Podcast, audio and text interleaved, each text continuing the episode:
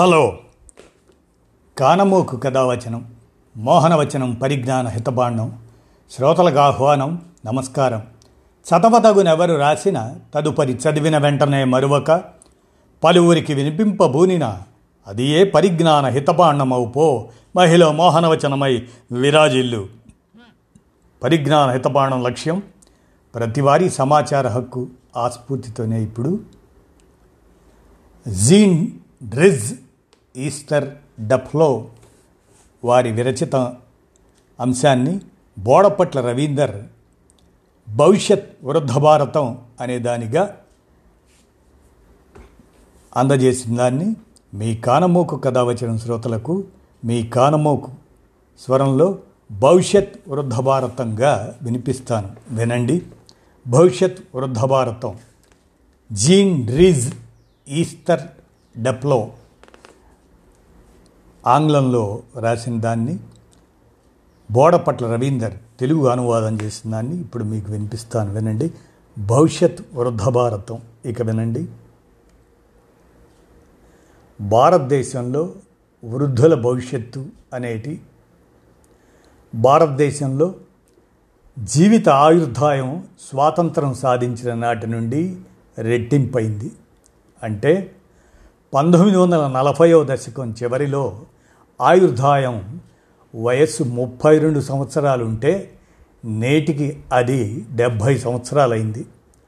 అనేక దేశాలు ఇంకా మెరుగయ్యాయి. ఇప్పటికీ ఇదొక చారిత్రక విజయమే. ఇదే కాలంలో సంతానోత్పత్తి రేటు ఒక మహిళ ఆరుగురు పిల్లల్ని కనే స్థితి నుంచి కేవలం ఇద్దరు పిల్లల్ని మాత్రమే కనే స్థితికి చేరింది. అంటే గణనీయంగా తగ్గటంతో పిల్లల్ని కని సంరక్షించడం అనే బంధనాల నుండి మహిళలు విముక్తమయ్యారు. ఇది మంచి విషయమే కానీ ఇది జనాభా వృద్ధాప్యం అనే ఒక కొత్త సవాల్ను కూడా సృష్టిస్తున్నది. రెండు వేల పదకొండులో భారతదేశ జనాభాలో తొమ్మిది శాతంగా ఉన్న అరవై సంవత్సరాలు పైబడిన వారు వారిని వృద్ధులు అంటాం. ఆ వృద్ధులు వేగంగా పెరుగుతున్నారు. జాతీయ జనాభా కమిషన్ ప్రకారం ఇరవై ముప్పై ఆరవ సంవత్సరం నాటికి వీరి సంఖ్య పద్దెనిమిది శాతానికి పెరగవచ్చు. కాబట్టి భారతదేశం వృద్ధులకు సమీప భవిష్యత్తులో మంచి జీవన ప్రమాణాలు కల్పిస్తాము అనే హామీ ఇవ్వాలంటే దానికి సంబంధించిన ప్రణాళికల ఏర్పాట్లు నేటి నుంచే ప్రారంభించాలి. భారతదేశంలో వృద్ధుల మానసిక ఆరోగ్యంపై ఇటీవల జరిగిన కృషి వారి భయానకమైన దురవస్థపై కొత్త వెలుగునిస్తుంది. Abdul Latif Jameel poverty action lab JPAL అంటారు తమిళనాడు ప్రభుత్వం సహకారంతో జరిపిన సర్వే అది. ఆ సర్వే వారిలోని డిప్రెషన్ను రుజువు చేస్తుంది వృద్ధుల్లోని. అరవై ఏండ్ల వయసు పైబడిన వ్యక్తుల్లో ముప్పై శాతం నుండి యాభై శాతం వయస్సు జెండర్పై ఆధారపడి ఇంతమంది డిప్రెషన్కు గురి చేసే లక్షణాలు కలిగి ఉన్నారు. ఈ డిప్రెషన్ లక్షణాలు పురుషుల్లో కంటే మహిళల్లోనే ఎక్కువగా ఉంటూ వయసు పెరుగుతున్న కొద్దీ ఆ లక్షణాలు పెరుగుతున్నాయి. అనేక కేసుల్లో డిప్రెషన్ను గుర్తించకుండా వైద్యం చేయకుండా వదిలేస్తున్నారు. డిప్రెషన్ అనేది పేదరికం అనారోగ్యంతో బలమైన సంబంధాన్ని కలిగి ఉంటుందనవచ్చు.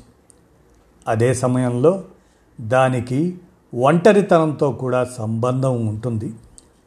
ఒంటరిగా నివసిస్తున్న వృద్ధులపై తమిళనాడులో జరిపిన శాంపుల్ సర్వేలో డెబ్భై నాలుగు శాతం మందికి డిప్రెషన్ తీవ్రంగా లేని లక్షణాలు ఉన్నాయని తేలింది. ఒంటరిగా నివసిస్తున్న వృద్ధుల్లో అత్యధికులు మహిళలే ముఖ్యంగా వితంతువులే. వృద్ధాప్యానికి సంబంధించిన కష్టాలు పేదరికానికి సంబంధించినవి మాత్రమే కానీ వారికి డబ్బు కూడా సహాయపడుతుంది.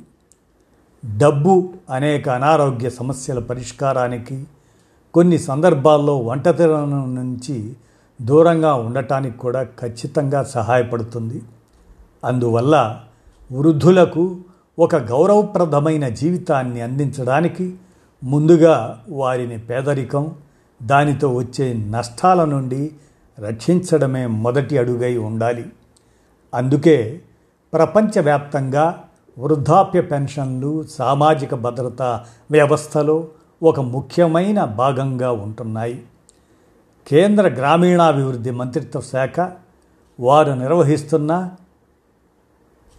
NSAP national social assistance programme. దాని కింద వృద్ధులు వితంతు మహిళలు వికలాంగులకు నాన్ కాంట్రిబ్యూటరీ పెన్షన్ యొక్క ముఖ్యమైన పథకాలు భారతదేశంలో ఉన్నాయి. కాలం చెల్లిన నమ్మశక్యం కాని బీపీఎల్ అదే బిలో పావర్టీ లైన్ దారిద్ర రేఖకు దిగువ. ఆ జాబితాలపై ఆధారపడి దారిద్ర రేఖకు దిగువనున్న కుటుంబాలనే అర్హులుగా ఈ ఎన్ఎస్ ఏపీకి పరిమితం చేశారు. ఈ బీపీఎల్ జాబితాలు కొన్ని ఇరవై సంవత్సరాల క్రితానివి. ఎన్ఎస్ఏపి కింద వృద్ధాప్య పెన్షన్ల నిమిత్తం రెండు వేల ఆరు నుండి కేంద్ర ప్రభుత్వ సహాయం నెలకు రెండు వందల రూపాయలు వితంతువులకు నెలకు మూడు వందల రూపాయల వద్ద నిలిచిపోయాయి. అనేక రాష్ట్రాలు తమ సొంత నిధులను పథకాలను ఉపయోగించి ఎన్ఎస్ఏపి నిబంధనలను దాటి సామాజిక భద్రతా పెన్షన్లను వాటి పరిమితిని పెంచుతున్నాయి. కొన్ని రాష్ట్రాలు వృద్ధాప్య వితంతు పెన్షన్ల పరిమితిని డెబ్భై ఐదు శాతం నుండి ఎనభై శాతం సమీప సార్వజనీనత దాన్ని కూడా సాధించాయి. ఉదాహరణకు సామాజిక భద్రతా రంగానికి మూలం తమిళనాడు కాబట్టి తమిళనాడును మినహాయిస్తే మిగిలిన అన్ని దక్షిణాది రాష్ట్రాల్లో ఇప్పుడు ఇది ఒక నియమంగా ఉంది. సామాజిక ప్రయోజనాలను లక్ష్యంగా చేసుకోవడం ఎప్పుడూ కష్టమే. వాటిని బీపీఎల్ కుటుంబాలకు మాత్రమే పరిమితం చేయటం సరైన ఫలితాన్ని ఇవ్వలేదు. బీపీఎల్ జాబితాల్లో భారీగా మినహాయింపుల దోషాలు ఉన్నాయి. కాబట్టి వృద్ధాప్య పెన్షన్ల విషయానికి వచ్చేసరికి దానినే లక్ష్యం చేసుకోవటం అనేది మంచి ఆలోచన కాదు.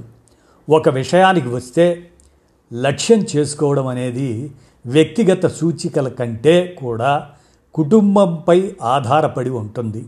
అయినా ఒక వితంతువు లేదా వృద్ధుడు సాపేక్షంగా ఒక ఉన్నత కుటుంబంలోనూ భారీ నష్టాలను అనుభవించవచ్చు.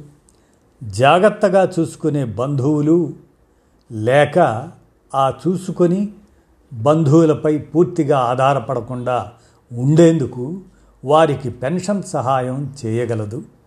ఇది వారి పట్ల బంధువులు మరింత జాగ్రత్తగా ఉండటానికి కూడా దోహదం చేస్తుంది. మరో విషయం ఏమంటే లక్ష్యం చేయడం అనే దాంట్లో బీపీఎల్ సర్టిఫికెట్లు ఇతర ధ్రువపత్రాలు సమర్పించడం లాంటి సంక్లిష్టమైన లాంఛనాలు పూర్తి చేయాల్సి ఉంటుంది. ఎన్ఎస్ఏపి పెన్షన్ల విషయంలో ఇదొక ఖచ్చితమైన అనుభవం. బాగా పెన్షన్లు అవసరం ఉండి కొద్దిపాటి చదువు తక్కువ ఆదాయాలు గల వృద్ధుల పెన్షన్లను ఈ లాంఛనాలు అడ్డుకుంటున్నాయి.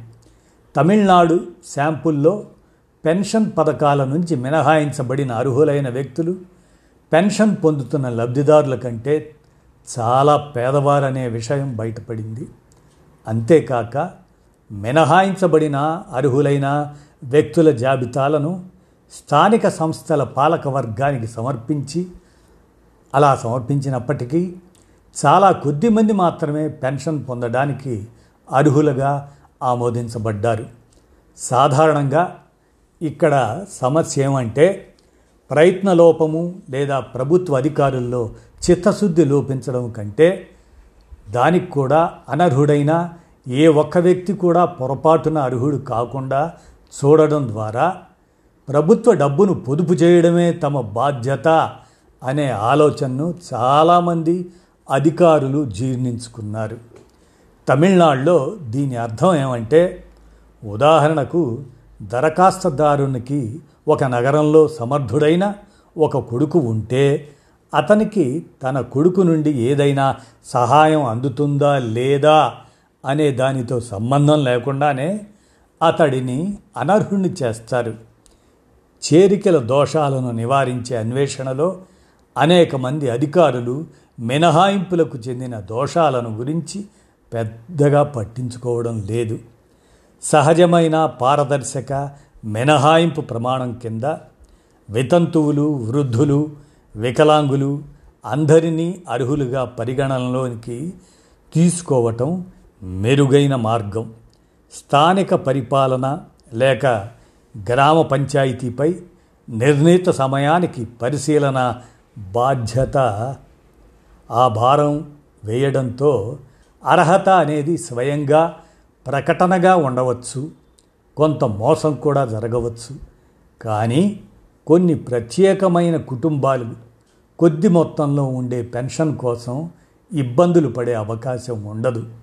కాబట్టి నేడు మనం చూస్తున్న పెన్షన్ పథకాల్లో మూకుమ్మడి మినహాయింపు దోషాలను శాశ్వతం చేయడం కంటే చేరికల దోషాలను సర్దుబాటు చేయడమే మేలైన విధానం. ఈ ప్రతిపాదిత చర్య కొత్తదేమీ కాదు. ఇంతకు ముందు పేర్కొన్నట్లు ఇది ఇప్పటికే అనేక రాష్ట్రాల్లో జరుగుతుంది. కాకపోతే దీనికోసం భారీగా పెన్షన్ బడ్జెట్ అవసరం ఉంటుంది. కానీ భారతదేశ సామాజిక సహాయక పథకాలు చాలా తక్కువ బడ్జెట్ కలిగి ఉండి భారీ సంఖ్యలో ప్రజానీకానికి ఎన్ఎస్ఏపి కింద సుమారు నలభై మిలియన్లు అంతటి భారీ వ్యత్యాసాన్ని సృష్టిస్తాయి. సాపేక్షంగా చూస్తే దక్షిణాది రాష్ట్రాలు ఆర్థికంగా బాగానే ఉన్నాయి. కానీ ఒడిశా రాజస్థాన్ లాంటి కొన్ని పేద రాష్ట్రాల్లో కూడా సమీప సార్వజనీన సామాజిక భద్రతా పెన్షన్లు ఉన్నాయి. ఒకవేళ కేంద్ర ప్రభుత్వం ఎన్ఎస్ఏపిలో మార్పులు చేస్తే అన్ని రాష్ట్రాలు అలాంటి చర్యలు చేపట్టడం చాలా తేలికైన పని. ఈ సంవత్సరం ఎన్ఎస్ఏపి బడ్జెట్ కేవలం తొమ్మిది వేల ఆరు వందల యాభై రెండు కోట్ల రూపాయలు. అంటే పది సంవత్సరాల క్రితం ఎంతుందో ఇప్పుడు అంతే. వాస్తవంగా చెప్పాలంటే ఇంకా తక్కువే. ఇది జీడిపిలో సున్నా పాయింట్ సున్నా ఐదు శాతం కూడా కాదు.